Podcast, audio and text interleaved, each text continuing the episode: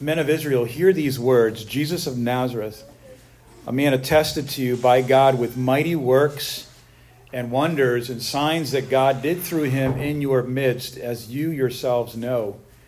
This Jesus, in verse 23, delivered up according to the definite plan and foreknowledge of God, you crucified and killed by the hands of lawless men. God raised up, listen to this God raised up, loosening the pangs of death because it was not possible for him to be held by it. Amen. Amen. So let's pray. God bless these words as we know these words are already blessed. In Jesus' precious name, open our hearts and our minds. Bless the kids. In Jesus' name, amen. You may be seated.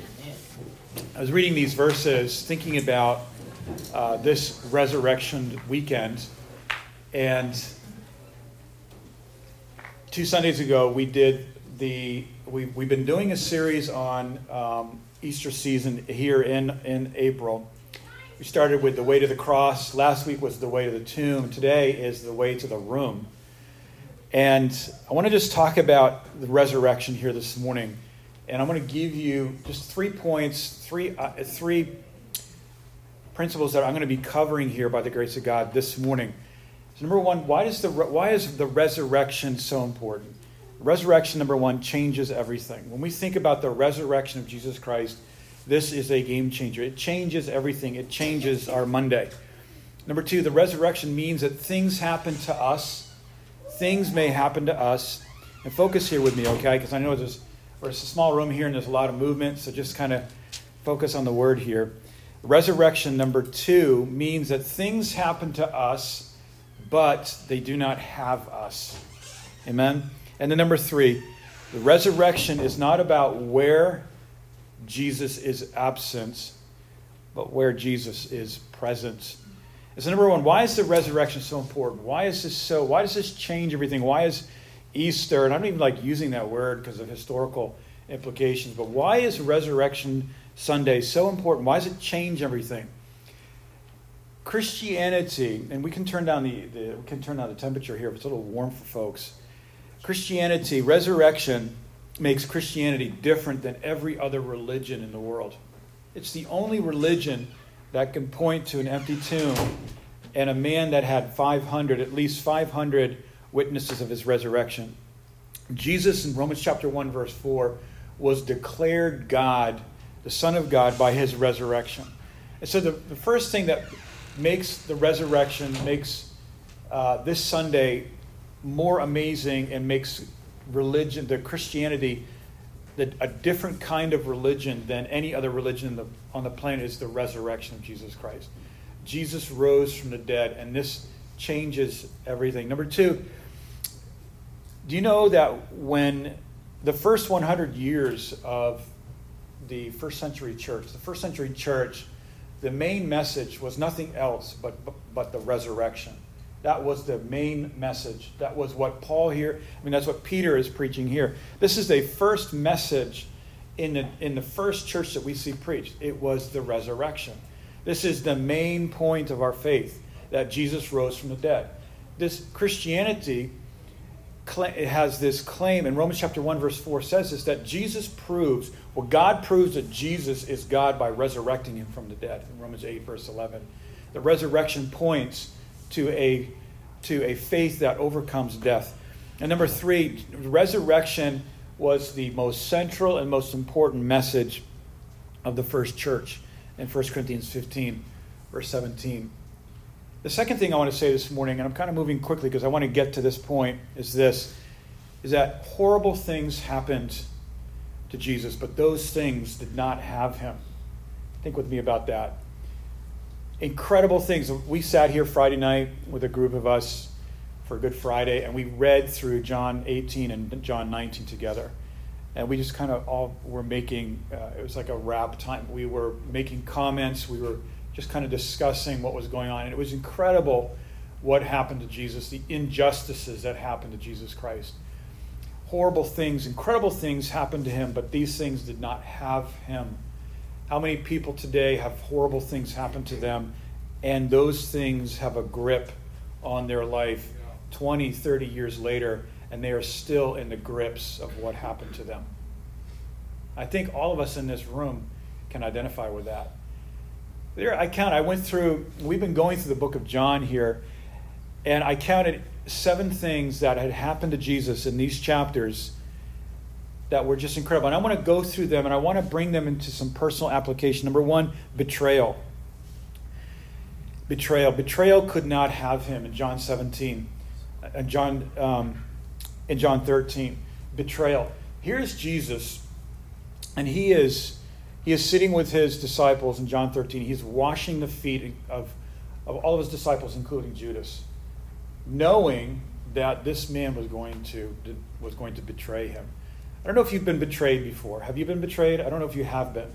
I think every one of us in this room has, has tasted the bitter taste of betrayal. We have we've had people walk in and walk out of our life.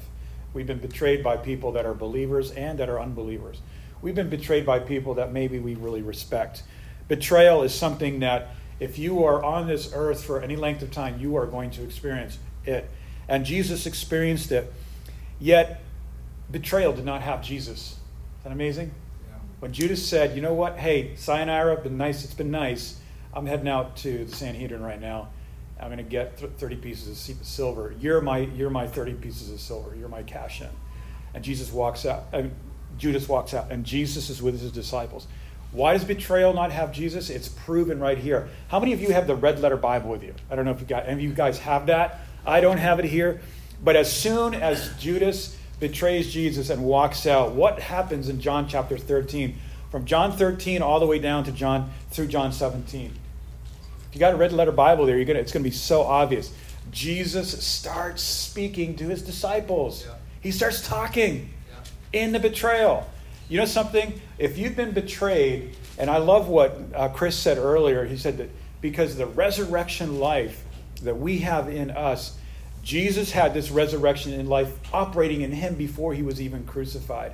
And Jesus starts talking. If you've been betrayed, if you've been in a place where you have been unjustly t- taken of advantage of, and you're standing there with an empty jar, empty bank account, empty whatever, and you're standing there alone and you've been betrayed, Jesus is going to start talking to you. He starts talking to you. And, the, and John chapter 13, the second part of the chapter goes all the way through chapter 17, and he starts talking to his church. He starts talking to his apostles, who just a few chapters later are going to start preaching in Acts chapter 2. And what we see here is Jesus starts talking about some incredible, incredible New Testament doctrines. For example, he begins to talk about the new commandment. Let me just read some of the themes that Jesus hits. These are some major Christian theological principles that are the basis of the church and this does not happen until betrayal happens.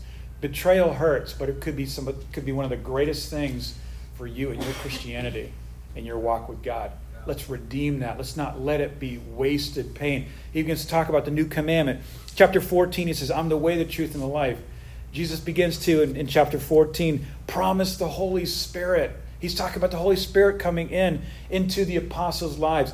Then he, he starts talking in John 15. I got to slow down because I'm tripping over my words here. John 15, he starts talking about, I am the vine. If you are connected with me, you have life continually. Then he starts talking about the hatred of the world and the persecution and the pain that the church is going to suffer because of association with Jesus Christ. But then he says in that latter part of chapter 15, I'm going to comfort you. I'm going to encourage you because of the presence of the Holy Spirit. Then in chapter 16, he talks about something that was never ever talked about in the entire, in the entire Bible, and that is the work of the Holy Spirit. The Holy Spirit's going to start working the office of the Holy Spirit. Who is this Spirit? He begins to define who the work of the Spirit is. And then in the latter part of chapter 16, your sorrow is going to be turned to joy.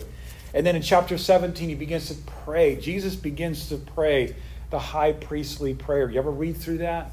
I think it's important sometimes for us to open our Bibles and just read. And just don't, I like to get stuck on one verse and just tear it all apart and exegete Greek and all this. But just read it through and just listen to God as, as you're reading John 17, the high priestly prayer of Jesus Christ. And Jesus here is speaking. You know what? If you've been betrayed, I just want to tell you something. God is speaking to you. And in that betrayal and the pain of that betrayal, if you have not experienced it yet, you're just going to be like, well, what, That's, that, that doesn't bother me. But it'll happen. And when it does happen, listen to Jesus. Thank you. Listen to Jesus Christ and let him speak to you. There's another thing. There's another thing that did not have Jesus in John in, in John 18. The failure of his followers did not have him. Do you have someone that failed you before? Someone that you've poured into, that you've discipled, maybe? Maybe a family member that you've loved on all of, all of their lives, and then they walk away. They fail you, they blow it. Maybe you're a young person and a, an adult has failed you in your life. You know something? That failure did not have Jesus. Jesus was not stuck on the failure of people. Okay? Are you getting, are you hearing what I'm saying? Failure of people did not have Jesus. Why, why is he saying Because in John 13 and verse 36, Jesus says to Peter, when he says to Peter, You are going to fail me, you're going to deny me three times. You're going before the cock crows, you're going to fail me. I poured three years into your life, and now you're going to fail me. And then what does Jesus say to Peter? He says, But, and I love these words. I didn't see these words until yesterday as I was preparing but you, but afterwards you will follow me. Have you failed? Have you blown it? Have you has someone failed you? Remember the faithfulness of God in other people's lives. And don't fear because the failure of other people in your life is going to be overtaken by the faithfulness of God. God does not forsake us. God will not forsake us. Number three, hack religion could not have him. This religion that bullies people. You know, I, was, I looked in the Bible this morning. Do you know that the word religion in the uh, English Standard Version only shows up five times in the New Testament? Four of those times are used in a very interesting way. They're used in a way where it is a personal possession. For example, words like your religion or their own religion or that person's religion or his religion. It's never referred to faith in Christ. It's always referred to some kind of operation that belongs to somebody else. So religion is not a New Testament word that we use in our vocabulary as saints of God. It's used only one time in John in James chapter 1 verse 27 and we heard Chris talk about it already. It is that this is pure and undefiled defiled religion. James is saying, he's saying to the Jewish mind, you want to be religious? This is how it is. Step out of your comfort zone and begin to pour into other people, the widow, the poor, and the broken. Hack religion. You know something? The the religious system bullied Jesus. I don't know if you've been a victim of the religious bullying system. It happens, and when it happens, remember that doesn't have you. It does not have you. Because it also rejected Christ. It also sent him out of the city and crucified them. This world system did not have Jesus. John 18, verse 36. Here's Jesus talking to Pilate. And we went over this uh, Friday night. We were talking. And here's Jesus talking to Pilate. And Pilate's like this big, he's like this, he's a politician, man. He's got the talk, he's got the walk, he's got the swagger. He is the man. He is Pilate. And here's Jesus standing before him. He is like a beaten, well, not at that point, but he is like, he's been beaten, he's been slapped. And here's Pilate uh, looking at Jesus. And I could just see the, the, I could just imagine the arrogance and the, the pompous of this, of this Roman man. And he says, and he says, um, he said, um, what, What's going on with you, man? Like, your people, your nation has delivered you over to me. Like, your own people have denied, your own nation, your own religious system has, has sent you to me. What, what, is, what, have, what have you done wrong? And then I love what Jesus says. He said, My kingdom is not of this world. Because Pilate was representing the Roman system in Israel. We don't, we don't have that problem here in the United States. We don't have a foreign country overpowering our system and dominating us. Some countries in the world have that. We've lived in some of those countries where you have a government that's not welcome running the details of your life. And Jesus said, My kingdom is not of this world because that system, that world system, did not have Jesus.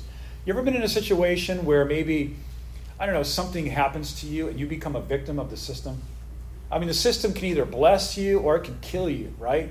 It's just the system is a machine, isn't it? Yeah and you wind up you could you could be on this side of the system or you could be on this side of the system and sometimes we find ourselves on the left we find us we find ourselves on the wrong side of the system and we are victims of the system remember this that the system has no power over jesus christ because the kingdom of god is not of this world The system did not have Jesus. So next time you get beat up by the system, remember, I am not I am not possessed by this system. Amen.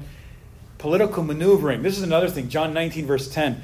Here's the here, here's Peter, here's his Pilate and Jesus again. Pilate says to Jesus, he says, Don't you know that I have the exousia or the power to set you free or to crucify you? What an arrogant statement. What an arrogant statement. And Jesus says, You have no power except it be given to you by God. I love Jesus here because Jesus looks like, he looks like, I mean, how many of you have played chess before? Any of you that play chess? Okay, I love chess. I love, I love playing chess. And I love, uh, one of the strategies I love doing in chess is like kind of losing all my big pieces and then just with the small, minute pieces, just end the game. I, love, I just love doing that. I don't know why. but this is what Jesus did. Okay, next time you play chess with me, you're going to know my strategy. All right. I love what Jesus does. He kind of like, he's like all the pieces on his side of the board are gone. It's just a, seemingly one pawn, this little guy. And he's being pushed around by the religious system, by the political system, and he's pushed into Pilate, and he starts talking to Pilate. And this little, have you ever checkmated somebody with a pawn? Okay, I don't know. I have. It's been fun. I don't know if people play chess anymore. I'm just boasting, you know. And here's Jesus. Here's the seeming pawn. He checkmates Pilate. He backs Pilate into the back of the board, and he corners him. And he says, "You can do nothing unless it be given to you by God." I love that way of thinking because in the political world, I don't know if you know any politicians. We do.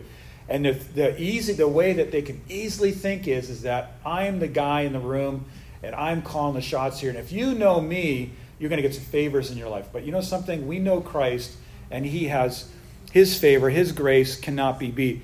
Here's another thing. Um, number six, torture could not have Him. In John 19, verse 16, torture could not happen. I think maybe the first five, some of us in this room have experienced but I don't know how many of you have been physically tortured. I don't know of anybody in this room that has been. Number six, this is John 19, verse 10, uh, 19, verse uh, 16. Jesus is delivered over to be crucified. He is delivered over. Pilate says, okay, that's it. You take him. And he's taken over to be crucified. If you've been in this place where you've been tortured, there is this sense that there is no help in the world and that you are at the mercy of these people that want to hurt you, and you cannot even understand the way they think. And Jesus here does not, he is not possessed by torture. He is not a person that is grappled by torture. He's not a person that becomes an object of torture. Because in, in Hebrews chapter 12, verse 2, he says this For the joy that was set before him, he endured the cross. What did he do? He despised the shame. Did you ever have shame projected at you? Have you ever had psychological torture? Have you ever had have you ever been something like shame and, and, and uh, disapproval projected at you, Jesus despised and he said, That's not me. I'm not accepting that. I'm not putting that cloak of shame on. He despised the shame because the joy that was set, he endured the contradiction of sinners, it says in the King James. And then it says, for the joy that was set before him. What's the joy that was set before Jesus in that incredible, massive pain? What was the joy? What was he thinking about? Sometimes you and I are in these very difficult situations, and we're just kind of holding on to this joy, like, okay, I'm doing this all for my kids, or I'm doing this all for my, you know, for my family, or I'm doing this because I have a goal down the road. The joy that was set before him was you and I. Is that amazing? I believe that Jesus in his in his deity and in some way that while he was dying on the cross, he was thinking of you. He was thinking of Tatiana. He was thinking of Elena. He's thinking about Kim. He's thinking about the Lions Hymn. He has your face in his mind. And you're like, oh, no, no, no. Jesus is not thinking about me. He doesn't even know who I am. Yes, he has your face in his heart and his mind. And he's thinking that six hours on the cross, he's thinking about you. He's thinking about you. Isn't that amazing? Oh, really? Okay, yeah, what's for dinner? What, what are we going to eat for Easter dinner? No, this is like, this is amazing because Jesus is thinking about you and I. And, and I don't know, I mean, how many of you have kids and your kid walks in the room and his face lights up and he's just so happy to see you? Like, you know, our, our son is in this place right now where every time we walk in the room, he's like, and he's like so happy to see us. And he's like waving to, my wife was vacuuming last night. And, you know, and, and Caleb's walking around and he's waving to my wife, hi, you know, why, why she's uh, why she's vacuuming and you know when we walk into heaven we walk into that throne room god is overjoyed He is rejoicing to see us. There is joy. We look at ourselves and we think, you know, I'm a mess. I'm broken. I got all this stuff going on in my life. But God is so blessed and so happy to see us because it was a joy that was set before him. And the seventh thing that could not have Jesus was death. Death could not happen. Death could not have him. And this is in, this is in Acts 2, verse 22. And this is our key verse here because death, because it was not possible. I love how it says here God raised him up, loosening the pangs of death because it was not possible for him to be held. That Greek word for held means to, to have power over someone to do what they want to do with. That Jesus was the first man that had that death had no power over. What's the what's the worst thing that could happen to us? We die, right? But like, you know, is that the end? No, and according to what we read in the scripture, that we never lose consciousness. That actually when, when it's time to die, we enter into this state of grace and we're not we're not living, we're not feeling this, and that you know, like here's we see this with the with Stephen. He is being stoned, and as he's being stoned, he's looking up and he's seeing Jesus standing right, standing up at the right hand of the Father. Yeah. Like we don't see that. We don't see that Stephen here is living under the pain of what was going on, because even in death, we will see his face, and we will have grace to die. Death does not have Jesus Christ. And that is so, isn't that awesome that death does not have him, that the penalty of death does not have him and therefore he is in us and that does he does not that those things do not have us. I think that next time when we experience these things that come at us remember this that jesus in you is greater than all of that and this does not have you. This does not have you. The third and the last thing i want to say this morning is this is that the resurrection is not about where he's not but where he is present. I was thinking about that this morning. I got a text this morning from somebody how many of you get a lot of pictures and texts and messages like Happy Easter? And, you know, we get it for all these different languages. And, and so, like, and then in another two weeks, we're going to get it's going to all happen again because in Ukraine, where we have churches that we've planted, they, uh, Ukraine and Russia, they celebrate Easter in another two weeks, right? One week or two weeks.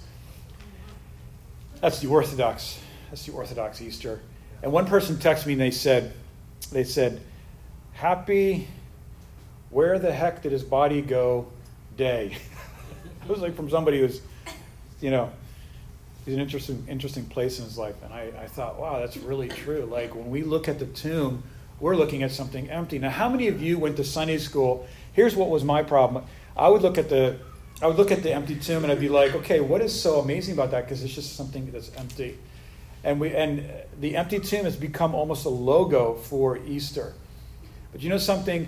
When we read in the book of uh, John in chapter 19, and then we start reading into verse 20, the question is not where is he not, where is he absent, but where is he present? And if we go to John chapter 20, verse 19, I want to read these verses to you. This is where Jesus is, and this is the message of resurrection.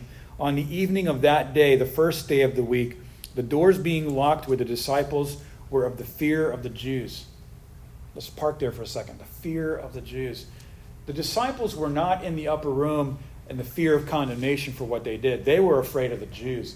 They weren't afraid of God, they were afraid of the Jews. I don't know how many times you and I have found ourselves locked up in our protective zone because we are afraid of people that are going to judge us, that are going to cast stones at us, even maybe Christians that may be very um, judgmental.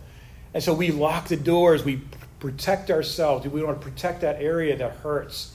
And so here, the, here are the apostles, the disciples there in the upper room, and the doors are locked, and they are uh, for the fear of the Jews. And then what happened? Jesus came and stood among them and said, I love that. I just love the way God works. He goes, I don't need a door, I don't need a wall. I'm just going to come in your midst I'm going to come right in the middle of that zone where you that nobody knows what's going on in that room of your soul, and I'm going to stand in the midst of it. I'm just going to stand there in Ephesians chapter 6. I'm going to stand in grace. I'm going to stand there and I'm going to say one thing to you. Peace be unto you.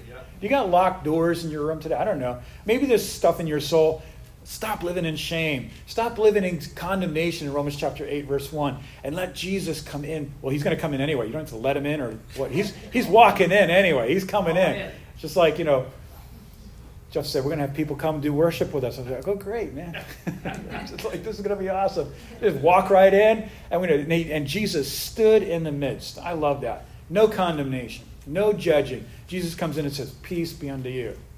Peace. The guy who you just denied, peace be unto you. The guy who just said, and all the disciples denied him.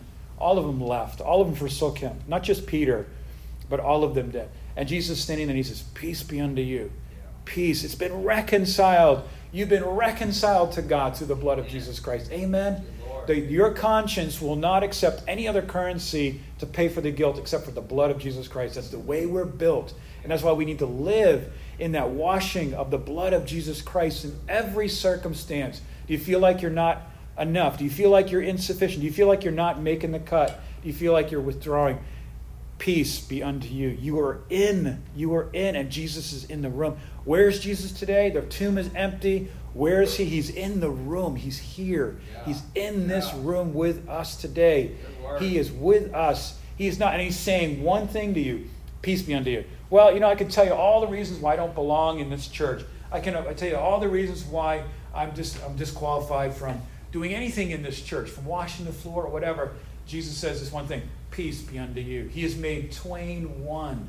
He's yeah. made he is he has reconciled us back to God. And this is our message that when we go to work, we think, I'm reconciled to God. Do you know what anxiety is? Anxiety is the state of the soul that we experience when we stop when we stop remembering that we have peace with God. Billy Graham wrote this book many years ago. I don't know if you ever read Billy Graham.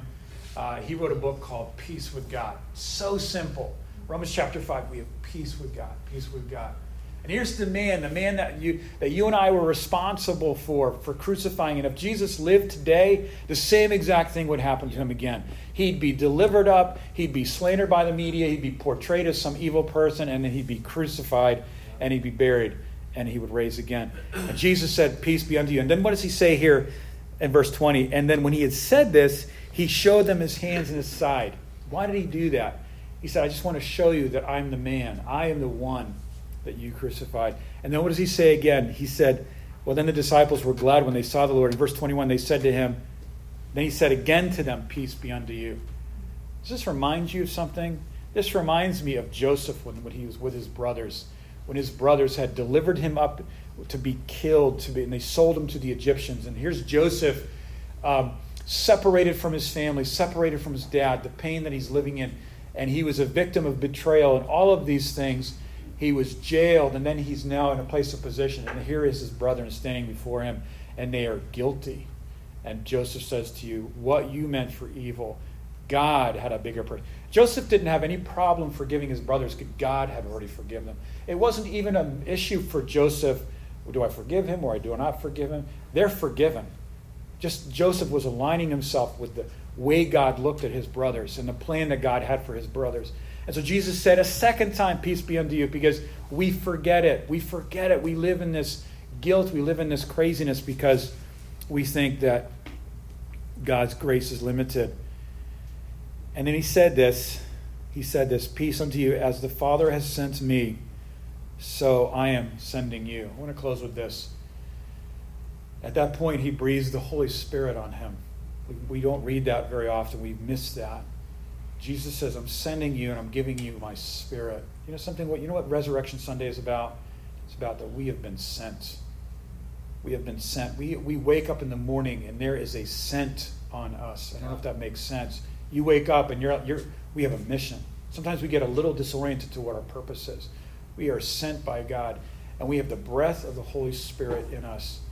I'll close with this is that whenever we forget the peace of God, that the peace that we have with God.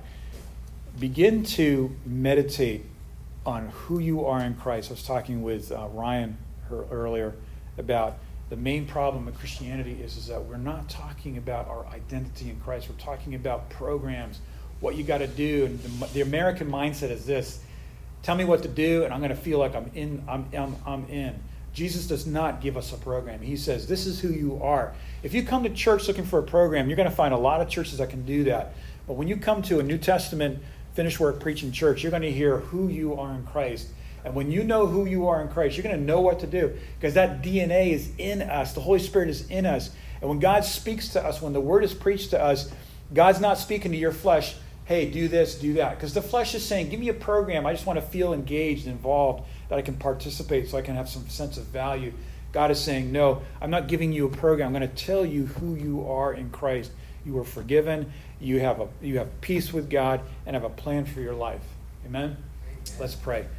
Father, we thank you, God, for resurrection. We thank you that death could not stop you. We thank you, God, that, that the failures of men, the failures of the followers that betray, torture, the, the, the, the religious system, the world system, uh, the systems that are in this, in this um, world cannot hold you. We thank you, too, God, that Christ in us is not held even though we try to lock the doors, even though this tomb is sealed, Jesus will get out. He'll step out, he'll break out. Well, we thank you. If you're here this morning, maybe you don't know Jesus Christ, I just want to say, let him come into your life, let him walk into the room, and let him speak to you. Peace be unto you. Let him take away the guilt, the fear, the fear of acceptance, the fear of the future, the fear of failure. Let him take that away and just let him speak to you. Just say, Jesus, come to my life, be my Savior. Stand and worship.